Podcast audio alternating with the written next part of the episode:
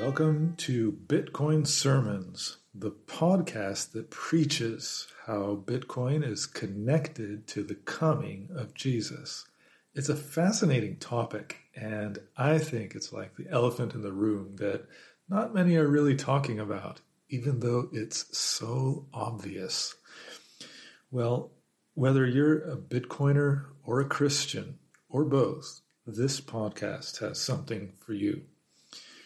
A couple of episodes back, we spoke about the Golden Rule, and this was a very interesting subject, in my opinion, and especially in connection with how Bitcoin enforces the Golden Rule. And just to review, the Golden Rule, as it has been so named by people and it's widely known outside of Christian circles, is the rule that Jesus gave for how we should treat each other. And that is found in Matthew chapter 7, verse 12.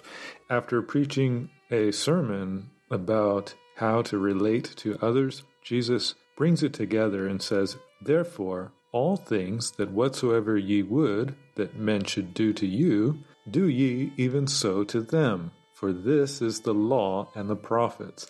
And we spoke a lot about that, and I encourage you to listen to that episode because it draws a lot of valuable insight into that expression.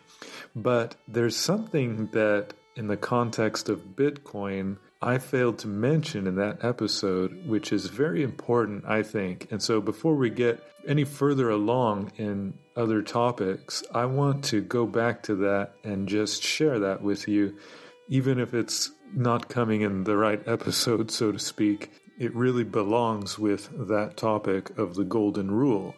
And when we spoke about the Golden Rule, we noted that it's called the Golden Rule because people have found value in it. They have found it to be valuable.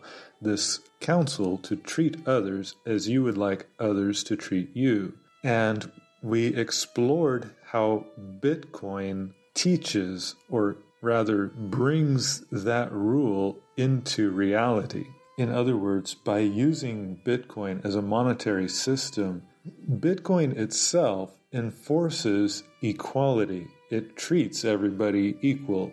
It's open to all classes. It is no respecter of persons. It doesn't matter whether you have a lot of money or a little bit of money. It doesn't matter if you have a lot of influence or a little bit of influence. It allows everybody to transact on an equal playing field. And that is how we all want to be treated. We want to be treated fairly. And in today's world, as things have morphed into the way that the world exists today, there are many inequalities in the financial system, in the banking system, in the money markets, in the investment realms, in all these areas of the financial world, there are gross inequalities.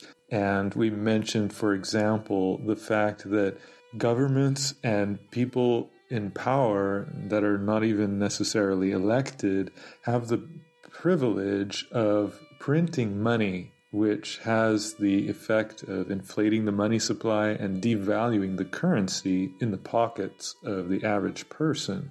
And that's unfair because the average person is at the disadvantage. They don't have the power to print money, they don't have the power to increase their money supply, but yet others have that power. And so it's unequal. It's not practicing the principle of the golden rule which Jesus taught to do unto others as you would like them to do unto you.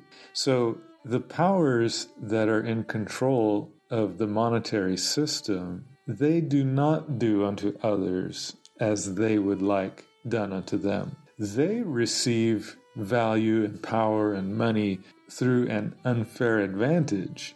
But those who are on the other side of the equation are then at a disadvantage. Now, what Bitcoin does is not just level that playing field by having a fixed monetary supply that cannot be inflated by political or financial powerhouses. That's one way that it levels the playing field. But it does even more than that. The banking system grew out of the fact that in times past, gold was much more important as a store of value uh, than it is today. And gold, being a physical thing, requires physical protection.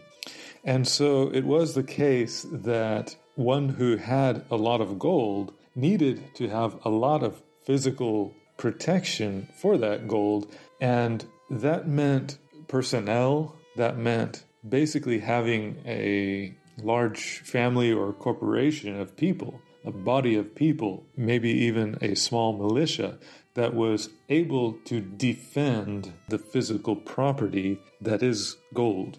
And you can see examples of this even in the Bible, where Abraham, for example, who was a very wealthy man, had not only livestock and other things of value, but he also had gold and silver. And there was a time when, for example, the kings of the cities around were attacked, and he went and he took his whole militia, everyone in his influence, and he armed them and went out and uh, fought against those kings and brought back the people who had been taken from the city.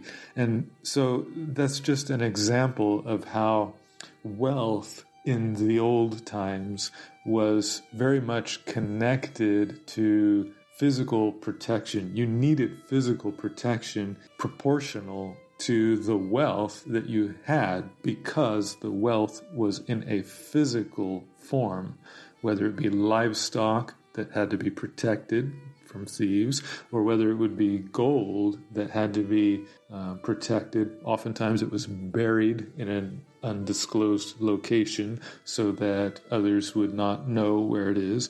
And uh, then again, uh, that land where that gold is buried had to be protected so that uh, one would not lose control of that location where their wealth was stored. And in the modern world, this has become much more difficult because wealth is not necessarily held by people who have the same proportion of physical influence or physical power to protect that wealth.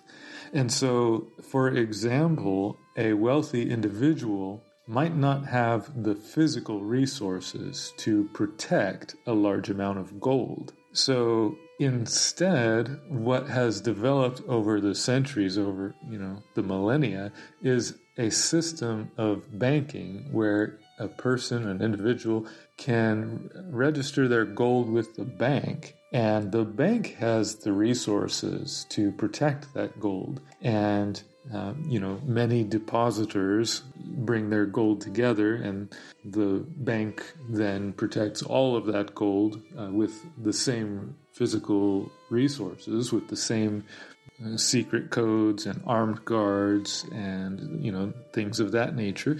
And in that way, it's more efficient for the gold to be protected. But this comes with the compromise of the owner of the gold no longer has direct access to his own property.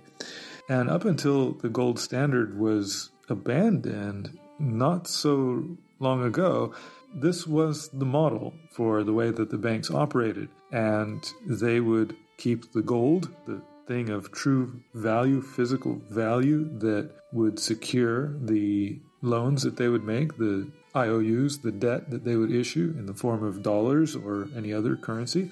And that's how the system operated. And you could always take that IOU back to the bank and get your actual gold as an asset.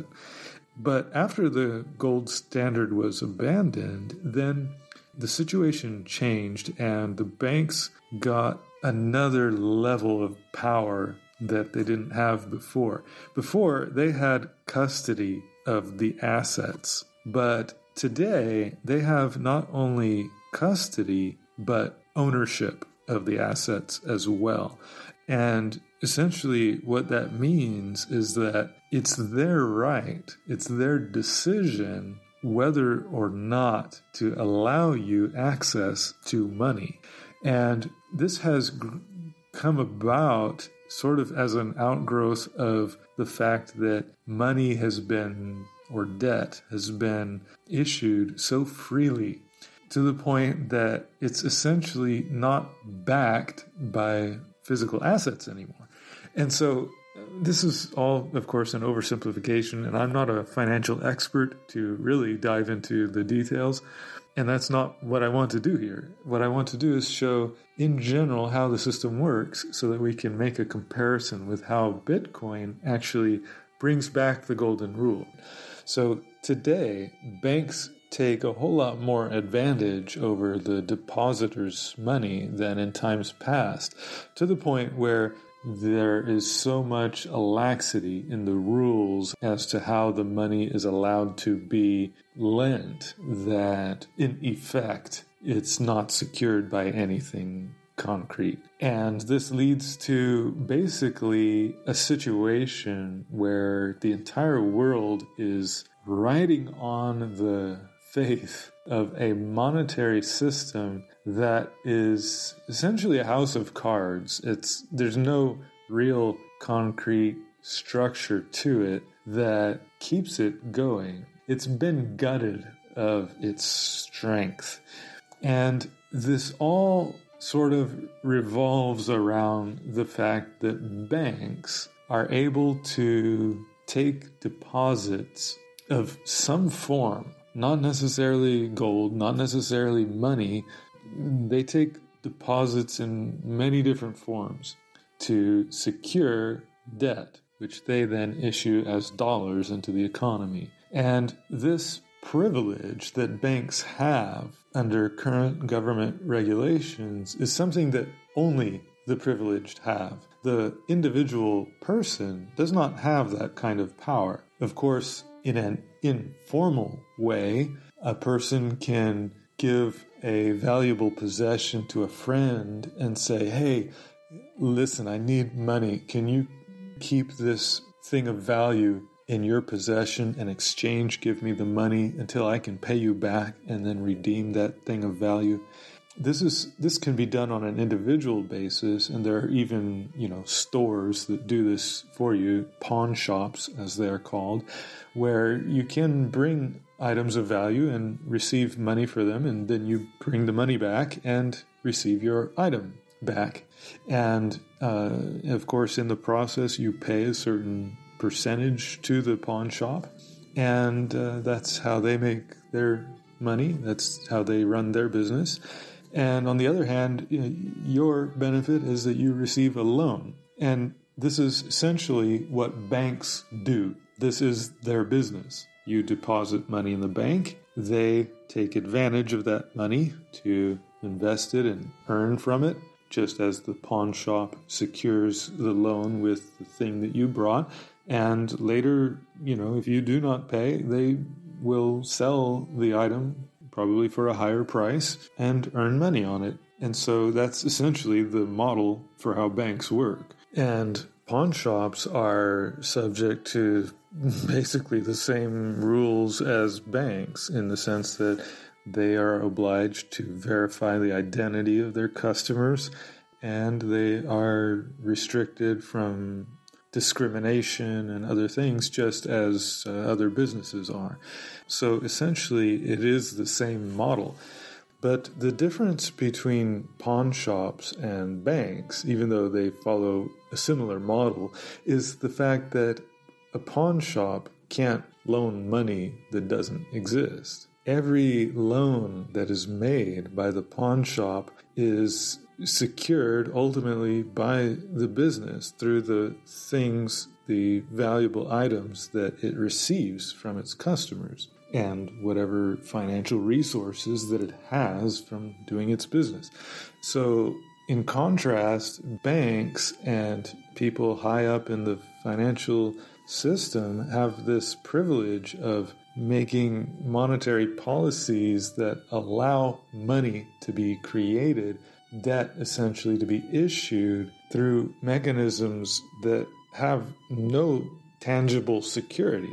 And, you know, the examples of that abound with COVID and things like that serving as justification for printing more money. And that's money that has no backing. There's nothing securing that money. In fact, it's actually the opposite of money that is backed in the sense that printing money in a time of crisis is actually a double whammy because society is slammed on the one side because of the crisis, and on the other side, debt is being issued without backing. So it's double bad. Not to mention the other effects that it has of redistributing wealth, taking it from the poor and putting it through the channels of the rich, particularly of those who are following the agenda of the people who pull the strings of the powerful. This form of corruption is, is something that it's a power that is only in the hands of some few. And that's not according to the golden rule because they are treating others not in the way they want to be treated. Okay, they want to have all these benefits and advantages and power, but in what they do, in the way that they do things, they are actually treating the general public in exactly the opposite way by taking away power from them, taking away wealth from them by force. So it's a blatant disregard for the golden rule. Now, what Bitcoin does, we talked about how the hard money cap actually solves that problem and it takes away that power from those powerful few and makes a level playing field. Bitcoin is open to all, and everyone who participates in it has an equal opportunity to transact and is able to hold their wealth without it being stolen from them by force, unlike the way the existing fiat financial world works. Okay, so we, we covered that, but what I wanted to bring here is how it not only levels the playing field and limits the power of those few, but it also grants to every individual the power to be your own bank. Okay, so how does Bitcoin bring the golden rule to bear on this situation with banks? In the Bitcoin space, it's often heard that you can be your own bank. And essentially, that refers to the fact that you can hold your own keys to your coins in your own possession. And this goes back to the way that gold was originally held. It was buried, for example, and the location of that gold was known only to its possessor. Similar in concept to the old pirate treasures that were hidden on a island somewhere in the sea, and nobody knew where they were except the pirates.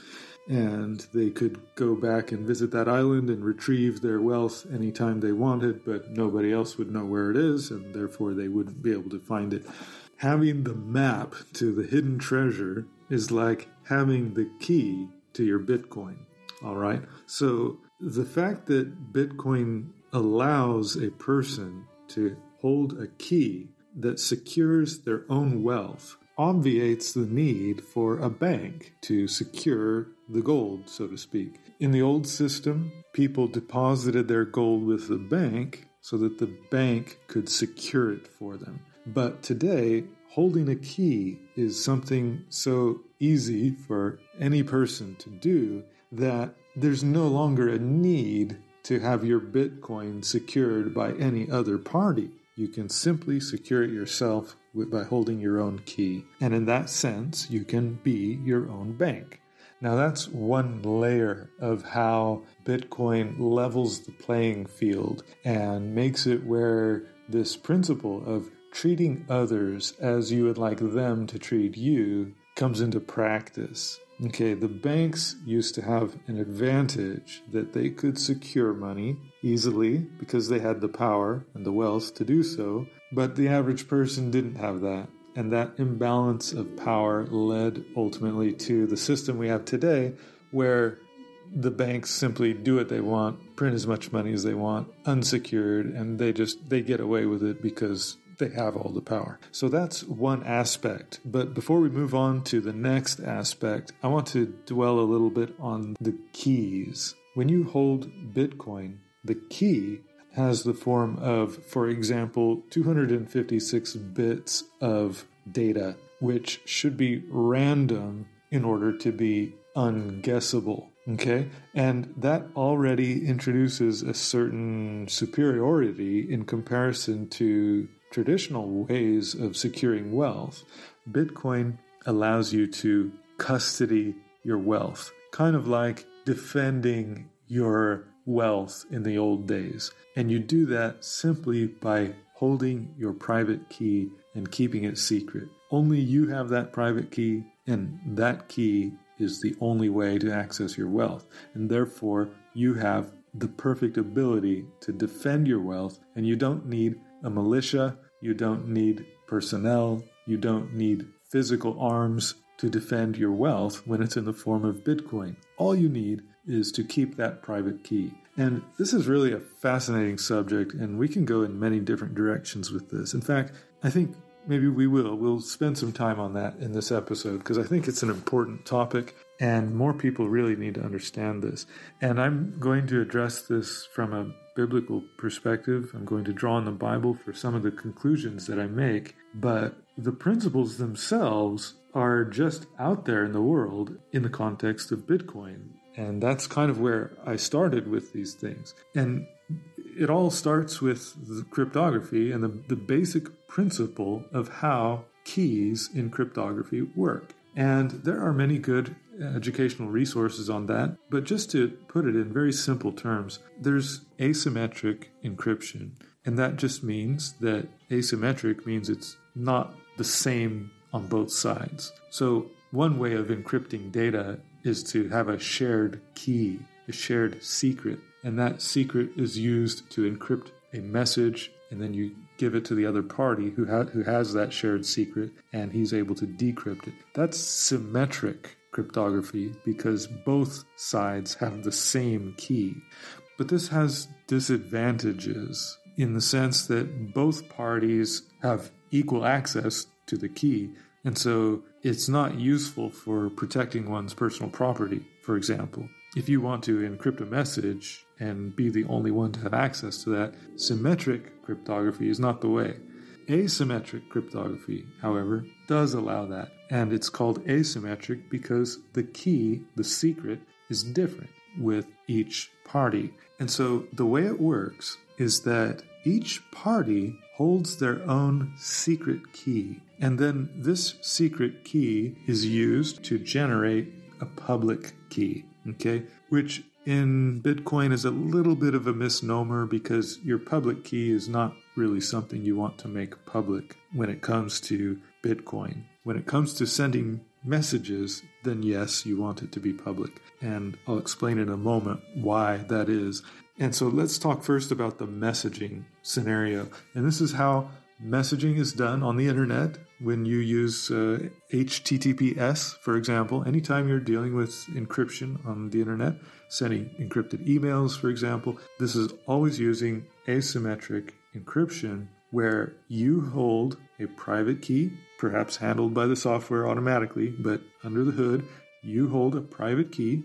From that private key is generated a public key, and that public key is given to the other party so the other party has your public key, but not your private key. And in the same way, they have a private key, which you do not have, and from their own private key, they generate a public key, which they give to you. So each party has their own private key and the public key of the other recipient. And with these keys, you can do many interesting things. The basic way it works is that when a message is encrypted with the private key, it can be decrypted with the public key. And when it is encrypted with the public key, it can be decrypted only with the private key. And so, just to use A and B, Alice and Bob, as the names of the participants, as is commonly done in the world of cryptography, let's just say Alice encrypts a message with her private key and sends that encrypted message to Bob, then Bob, with the public key of Alice, is able to decrypt that message and know of a certainty that it came from Alice and that its content was untampered with. So that's a very valuable thing. And then on the other hand, Bob can encrypt a message with Alice's public key and send that encrypted message back to Alice, and only Alice can decode that message because it's decodable only with her private key. And so this opens up the possibility for a couple of interesting things. One is that messages can be sent and known of a certainty that they originated with the person associated with that private key. So it's a proof of identity. And in another way, it allows sending messages that can only be decrypted by the intended recipient. So it allows for private communication. So these two properties are what asymmetric encryption allow. And it all revolves around this notion of a key pair in which the individual holds a private key and keeps it secret and generates from that a public key that is shared as needed with others. I say as needed because now we come to how this applies to money and how this asymmetric encryption is used in Bitcoin.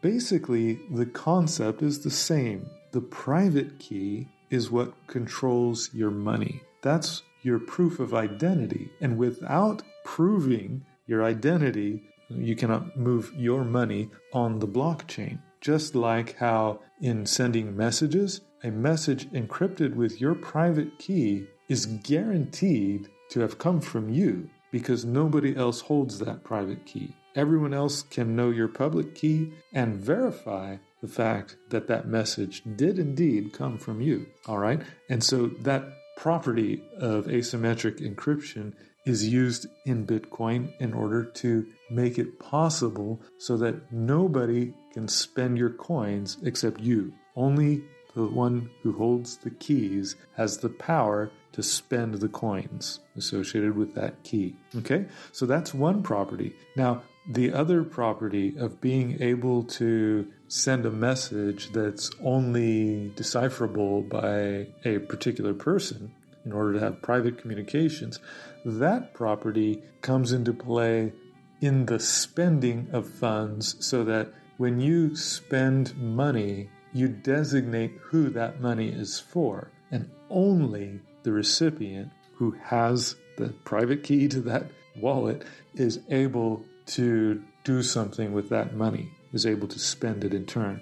And so, those two properties of asymmetric encryption that allow proof of identity and secret communication, those two properties manifest in Bitcoin to allow money to be controlled by oneself and directed to a specific party without anyone else being involved. And so, security of your money on the Bitcoin blockchain is as simple as securing your private key. So, let's talk a little bit about the nature of the key itself. In Bitcoin, the key is generally 256 bits of random data, and it's random so that it cannot be guessed. You could make a key out of any kind of predefined data as well, but it would not be effective because anything that is not random is susceptible in some degree to guessing. For example, it, it, it's the same logic behind choosing a good password you don't want to use your birthday or any kind of known information for a password because that would make it easy to guess. You wouldn't want to use a dictionary word for a password, for example, because there are only so many dictionary words, and that would be a password that's easy to guess. And so, for a good password, it should be random and have enough characters that are random to be difficult to guess. And for Bitcoin, that's 256 bits of random data. Now, we're going to come to a Bible verse in a moment, but interestingly, just from a technological perspective, people found it interesting and useful to express these 256 bits of random data in the form of words. Okay? So, therefore, you typically hear about seed phrases or seed words. These are your 256 bit key expressed in the form of words. And basically, it's just every so many bits is decoded into a one word out of a list of about a thousand words, and every so many bits then can be expressed as a different word from that list. And putting all those words together gives you the whole 256 bit key. All right. Now, the interesting thing about using words is that words are inherently human in contrast to a machine format. And that's intentional so that these words, which represent your private key, can be recorded in a manner that is less susceptible to human error. If you try to transcribe a sequence of bits, it's very easy to make a mistake and then your key is invalid and it doesn't work.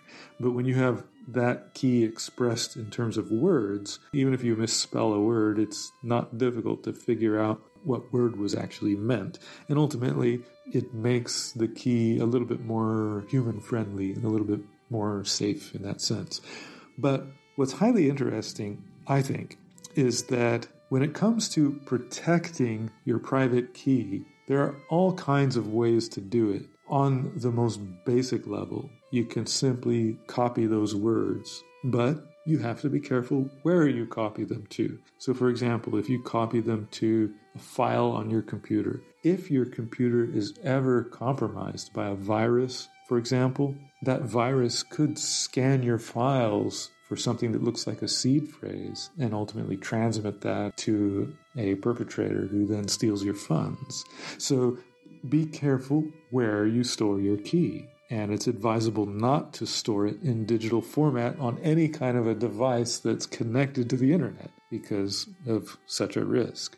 At least when we're dealing with large amounts of money. Okay. And whenever you talk about security of Bitcoin, you always have to keep that in mind that the risk and the security measures should be proportional to the amount of funds, to the value that is being protected there. And so, if you're dealing with a small amount of money, then it's not quite as critical to protect that money with the same level of security as you might with a larger sum.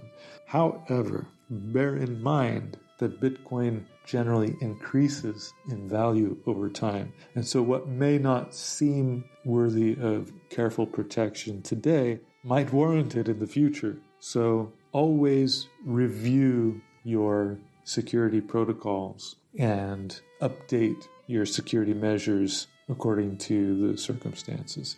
All right, so when we're dealing with protecting Bitcoin, protecting your private key, if you want to keep it absolutely secure, then you don't want to store it in digital form anywhere that could be accessed by some kind of virus or something like that, or malware of any kind. Even a device that's offline from the internet, but perhaps has a file transferring mechanism through a USB port, for example, or something like that. That could be a risk for exposing your private key.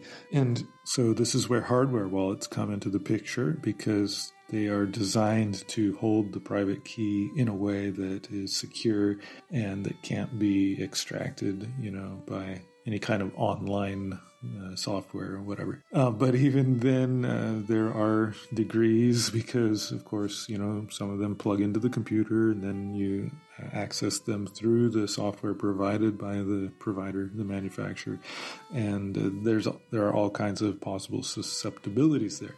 So choosing a hardware wallet, of course, needs to take those things into consideration. Now, to be even safer, what many people find appropriate to do is to record the seed words, 12 to 24 words, on something like a piece of paper in concept. But paper, of course, is susceptible to water damage or fire. And so you really want it on something a little more permanent, a little more secure. And so people opt for metal, uh, such as, you know, steel, and they uh, literally etch or hammer the words into the steel. And in that way, they can preserve the seed words in a way that is pretty safe from fire or water damage in most cases. And then it just becomes a matter of keeping that in a safe place where nobody else will ever be able to lay eyes on it or direct a camera lens toward it. And that's important because if your seed phrase is ever caught on camera anywhere, even if that's not used currently, it could be exposed at some point in the future. I mean, like, you know, somebody reviewing footage from who knows where and, you know, stumbling across a private key or something in the footage. You know, you always have to think about what could happen in the future and how much money that wallet might contain in the future that might be of a value much greater than what it seems today. So, thinking about all these things and how to protect a private key, and particularly when you're dealing with personal funds, a person naturally comes up with the idea that the safest way to keep your seed words, which is your private key, is to simply memorize them. And in that way, nobody else has access to them. Those words are in your mind, and nobody knows that except you and God. You know, he's the only one who can read your thoughts. And this is particularly interesting in light of something that is mentioned in the book of Revelation. And I just want to read that verse for you right now. This is in Revelation chapter 2 in the letters to the churches. And we're going to look at verse 17 where it says, he that hath an ear, let him hear what the Spirit saith unto the churches. To him that overcometh will I give to eat of the hidden manna, and will give him a white stone, and in the stone a new name written, which no man knoweth save he that receiveth it. Okay, and obviously the one who gives it knows it as well. So it's a secret between you and the Lord. And that's kind of what makes it interesting to compare with a private key that you alone hold. In the Bible, it describes it as a name, a name written. So, you know, things are written in words usually. So that kind of fits the idea of a seed phrase, that it is written down, okay? And it's written in a permanent place and we talked about how the seed phrase can be recorded on metal and on some permanent substance. But this being that it's a name, it's described as a name in the Bible. A name in the Bible is symbolic of a person's character. Names often are used to describe a person, and God, in several instances in the Bible, gave a new name to certain individuals to signify a change in their character.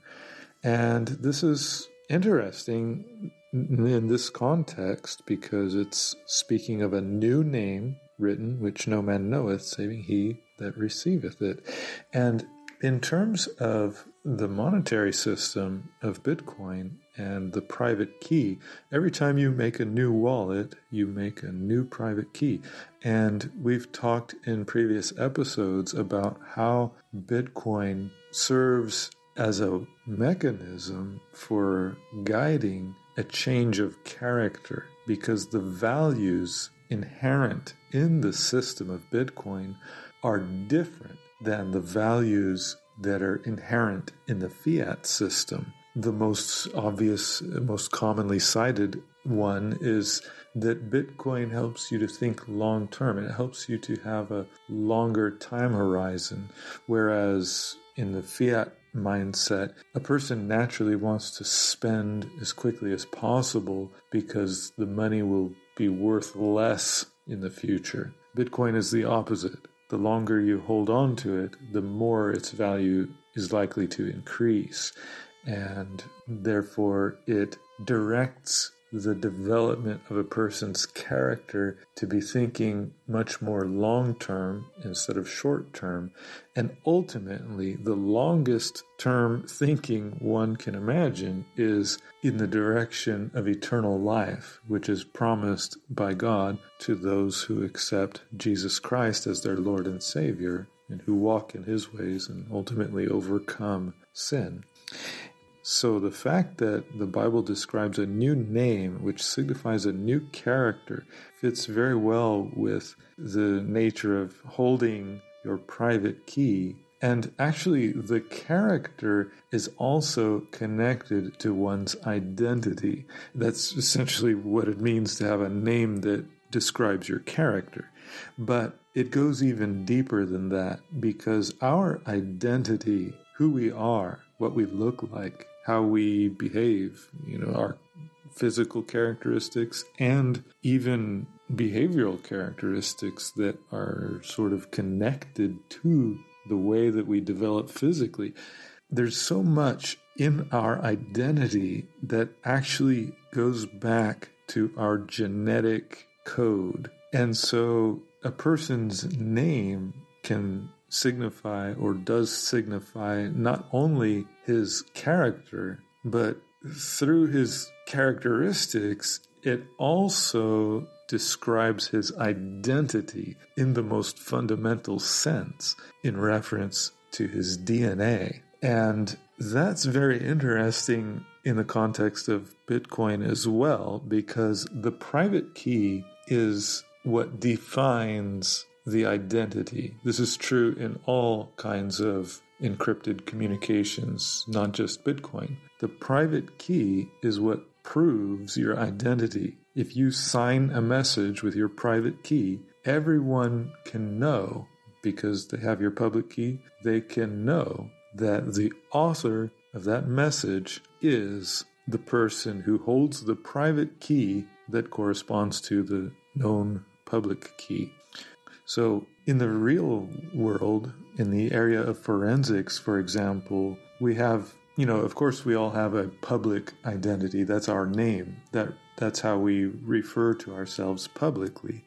But we also have private forms of identity, such as our fingerprints. They are unique to each individual, and generally speaking, nobody knows your fingerprint but this can be used to verify your identity or to prove your identity. And investigators frequently use that technique, for example, to identify a thief who has left his fingerprints on glass or on any other surface. So, in that way, the fingerprint, the, the private key, so to speak, is used to identify a particular Mm, in this case, perpetrator, with a public identity, assuming that link can be established somehow through fingerprint databases and so forth.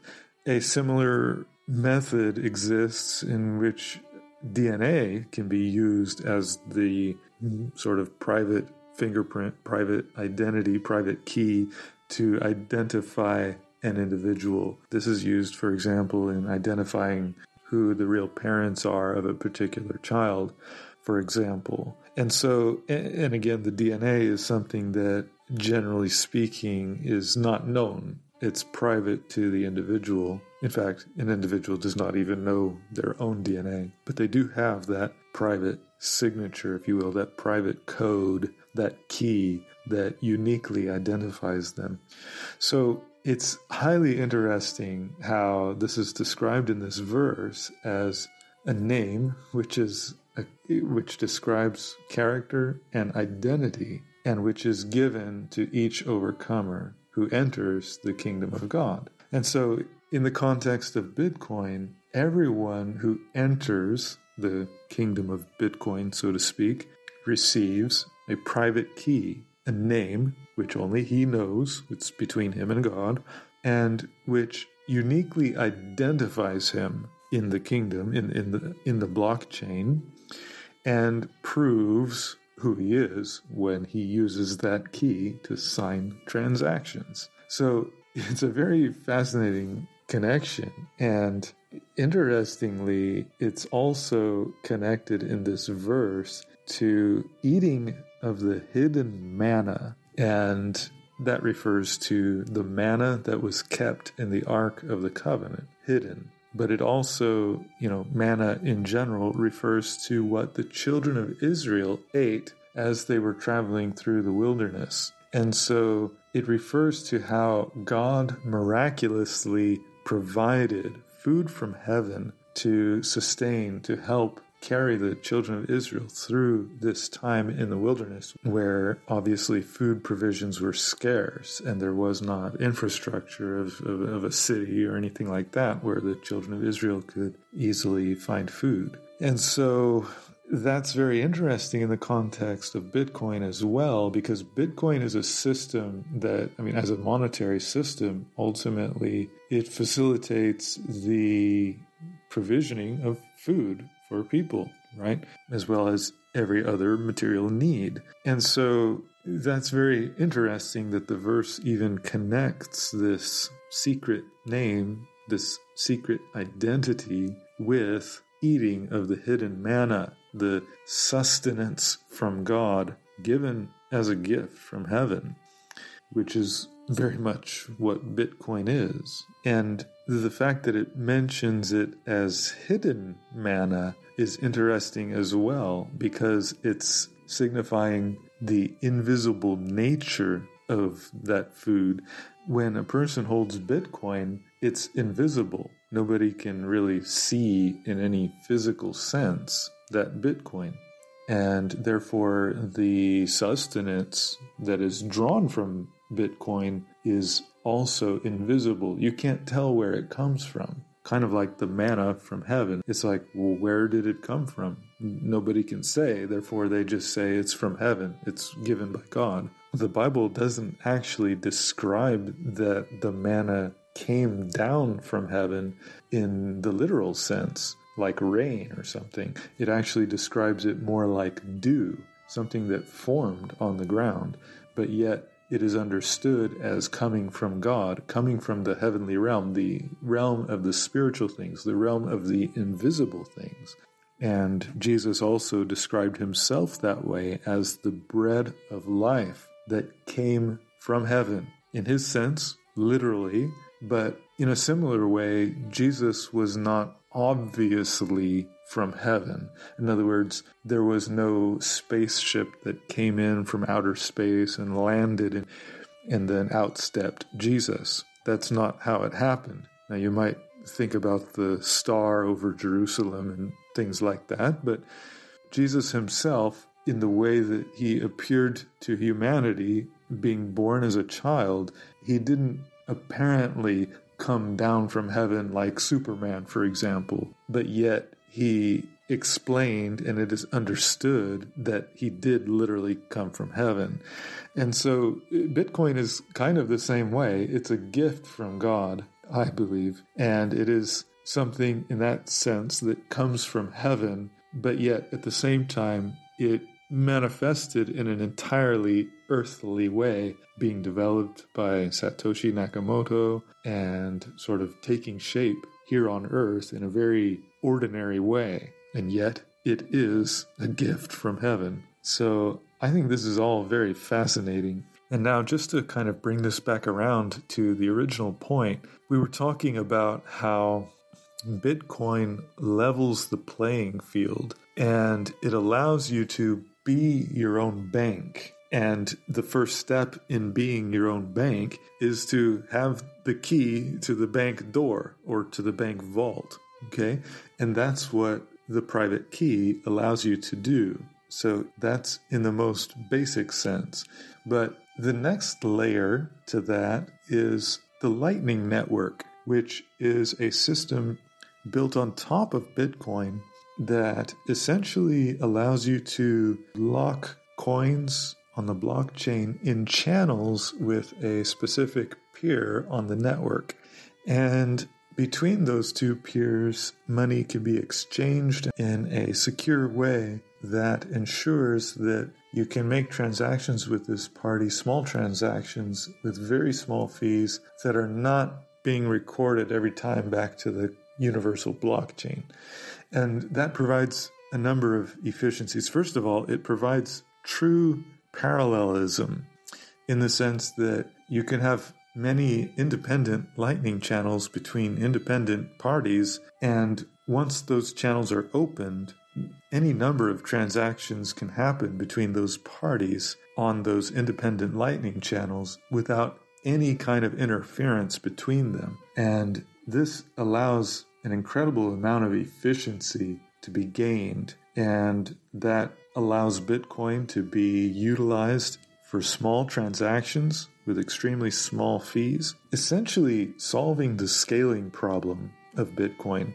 And I hate even calling it a scaling problem because Bitcoin's scaling problem is not actually a problem, it's a feature. And the way that Bitcoin has limited block space and therefore a limited number of transactions per unit time, that is actually a key feature that makes Bitcoin what it is. And other forks, other coins that don't have those same properties are inherently inferior. And so the Lightning Network working on top of Bitcoin to allow scaling to support instant local transactions at low cost is simply part of the overall system. It's like how banks traditionally would hold the gold, which is not practical for small transactions, and then they issue dollars or credit cards, which are much more convenient for small purchases in comparison to gold. And so, in the same way, we have the Bitcoin blockchain, which serves the role of gold it's very efficient and effective for large sums, but it's a little bit slower and not practical for small transactions. And so you have these lightning nodes, which are comparable to banks, which lock that Bitcoin under a set of keys that the node operator holds, just like how the bank has its keys to its own vault. And then through the channels of that node, small transactions can be made at low cost and high speed. And so this brings us to the point that anyone can run a Lightning node, and a Lightning node is essentially a Bitcoin bank. And there's nothing stopping anyone from running a Lightning node, just as there's nothing stopping anyone from running a Bitcoin node. It's open source and available to all. And this gets particularly interesting when you start talking about systems that are built on top of the Lightning Network. In particular, there are accounting systems built on top of Lightning that allow you to literally do like the bank does. You could, if you want, credit money to somebody's account that they didn't necessarily deposit or that you don't necessarily hold. Just like how the bank issues credit that is unbacked. And that's not a recommended practice, obviously. But the point here is that the same power, the same privilege that banks have is now available to every person on the planet through Bitcoin. Anyone who runs their own Lightning node and their own accounting system on top of it can be a bank and even print money that doesn't exist if they want.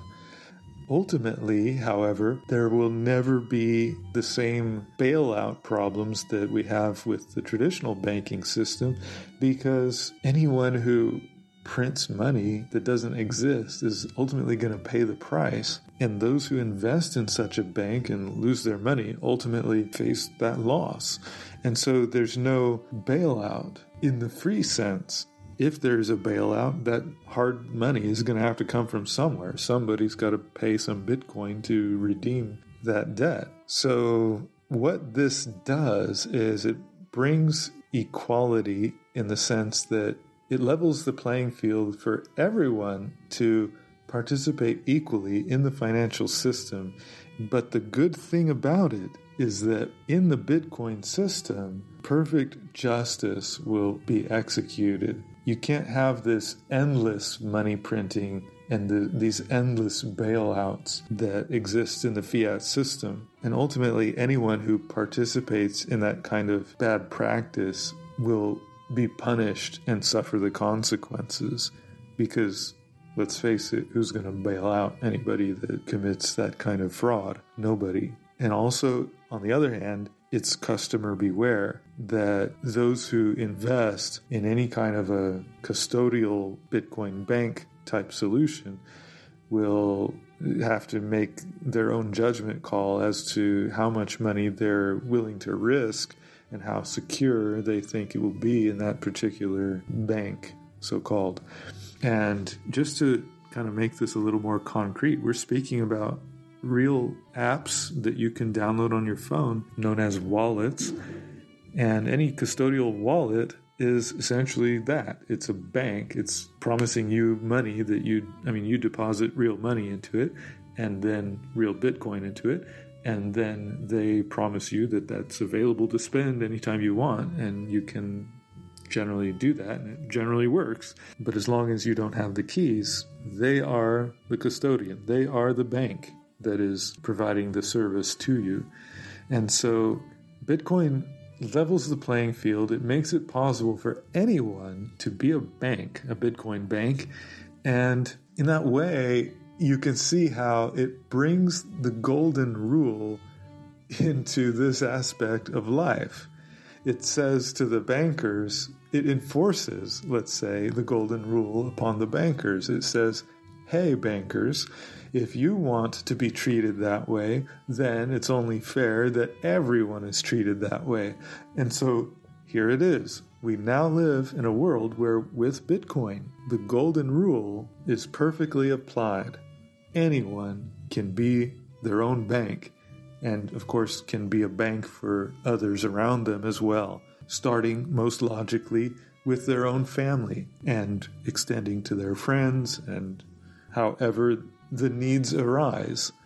And this is possible in a completely private manner. It's all open source, it's available to all, and it just takes a little bit of technical knowledge, which is also widely available. So, that whole topic of being your own bank is a very important point to mention in the context of the Golden Rule.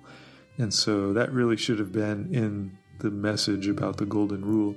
But I just wanted to share that with you anyway so that you can uh, understand how the golden rule really takes shape in Bitcoin on multiple levels, not just in preventing money printing with Bitcoin, but also in allowing individuals to be their own bank just like the bankers in the fiat system. And so, I guess just to kind of wrap this up, I, I, want to give a little bit of advice that when you are dealing with wallets and private keys and where you keep your Bitcoin, generally custodial wallets are very convenient and a fine tool, in my opinion, to use for daily transactions and things like that.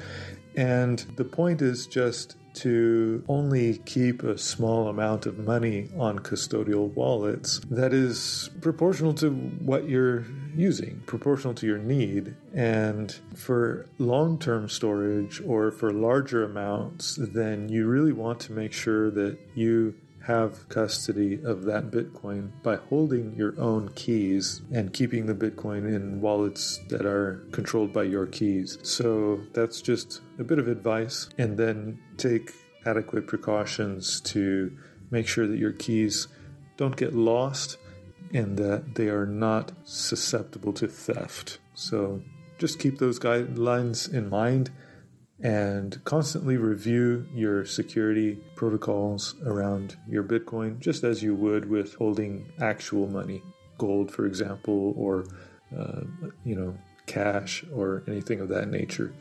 You don't just leave your cash laying on the table where anybody can see it and walk by and you know pocket it, right?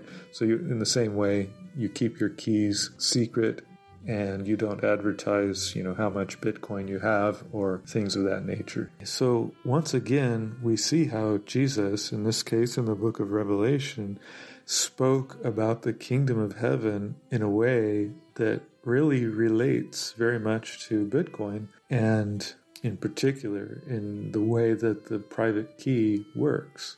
So I think that's very fascinating. And that's not the only way that Jesus sort of hinted at that principle. Another example comes from Matthew chapter 20, verse 15. And Jesus is describing uh, in this parable. Well, let me just read it. It starts in verse 1 For the kingdom of heaven is like unto a man that is an householder, which went out early in the morning to hire laborers into his vineyard. Okay, so what is the kingdom of heaven like in this parable? It's like a householder. Okay, so that's key. We want to watch the householder and how he behaves describes the kingdom of heaven. Okay, that's the idea that Jesus is conveying with this parable. All right, and when he had agreed with the laborers for a penny a day, he sent them into his vineyard. And he went out about the third hour, and saw others standing idle in the marketplace, and said unto them, Go ye also into the vineyard, and whatsoever is right I will give you. And they went their way. Again he went out about the sixth and ninth hour, and did likewise. And about the eleventh hour he went out, and found others standing idle, and saith unto them, Why stand ye here all the day idle? They say unto him, Because no man hath hired us. So that's speaking of a recession, okay? No, nobody's hiring. So that kind of tells you, you know, towards the end of the day, that's kind of like we're at the end of time here when we see that there's a recession all over the world and nobody's hiring. Okay, but somebody's hiring. This householder is hiring, and he saith unto them, Go ye also into the vineyard, and whatsoever is right, that shall ye receive. So when even was come, the Lord of the vineyard saith unto his steward, Call the laborers and give them their hire, their wages, beginning from the last unto the first. And when they came that were hired about the eleventh hour, they received every man a penny. But when the first came, they supposed that they should have received more, and they likewise received every man a penny. And when they had received it, they murmured against the goodman of the house, saying, These last have wrought but one hour, and thou hast made them equal unto us, which have borne the burden and heat of the day. But he answered one of them, and said, Friend, I do thee no wrong. Didst not thou agree with me for a penny? So he was paying the wages that were agreed. Take that as thine, and go thy way. I will give unto this last, even as unto thee. In other words, take what's yours, and be happy with it. I want to give this other person who came late the same amount as I gave to you. Verse 15 is it not lawful for me to do what I want with mine own? Is thine eye evil because I am good? So the last shall be first, and the first shall be last. For many be called, but few chosen. So the point here really comes in verse 15, where he said, Is it not lawful for me to do what I want with what is my own? In other words, can't I spend my money how I want? And isn't that the principle that's so lacking in the fiat system today. The system has gotten to the point where you can't do what you want with your own money. If it's not in accordance with the bank's expectations, they freeze it, they hold your transaction, and they decide whether what you're doing is lawful or not, so to speak.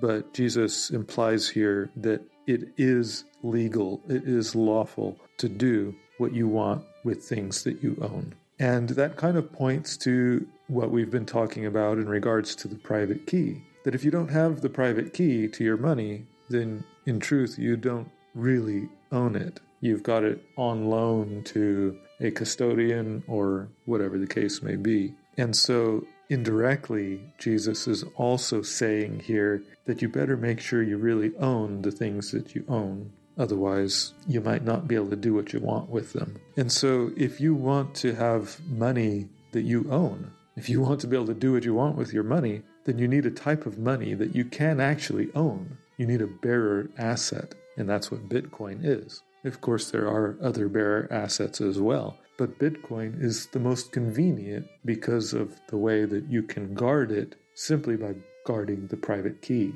And that makes it accessible to everyone because, frankly, not everyone has the ability to guard gold, for example, or other possessions. But it is possible for anyone who has a working mind to guard intangible Bitcoin as an intangible spiritual asset, one that has no physical material associated with it, but is purely spiritual, purely information, the keys to which you can store in your mind.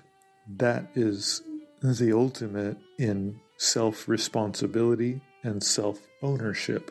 And remember how this parable started with Jesus explicitly stating that the kingdom of heaven is like this householder who uttered these words Is it not lawful for me to do what I will with mine own? That is what the kingdom of heaven is like. And when you find a monetary system that encompasses that principle in its very nature in an inviolable way, in a way that ensures, according to the laws of the system, that you are free to do what you want with what you possess, then you know that that system is what the kingdom of heaven is like. Logic dictates that if the kingdom of heaven is like this householder who uttered these words, and Bitcoin fulfills these words, then the kingdom of heaven is like Bitcoin. That's just simple logic. And if Jesus' purpose was to teach the people about the nature of the kingdom of heaven,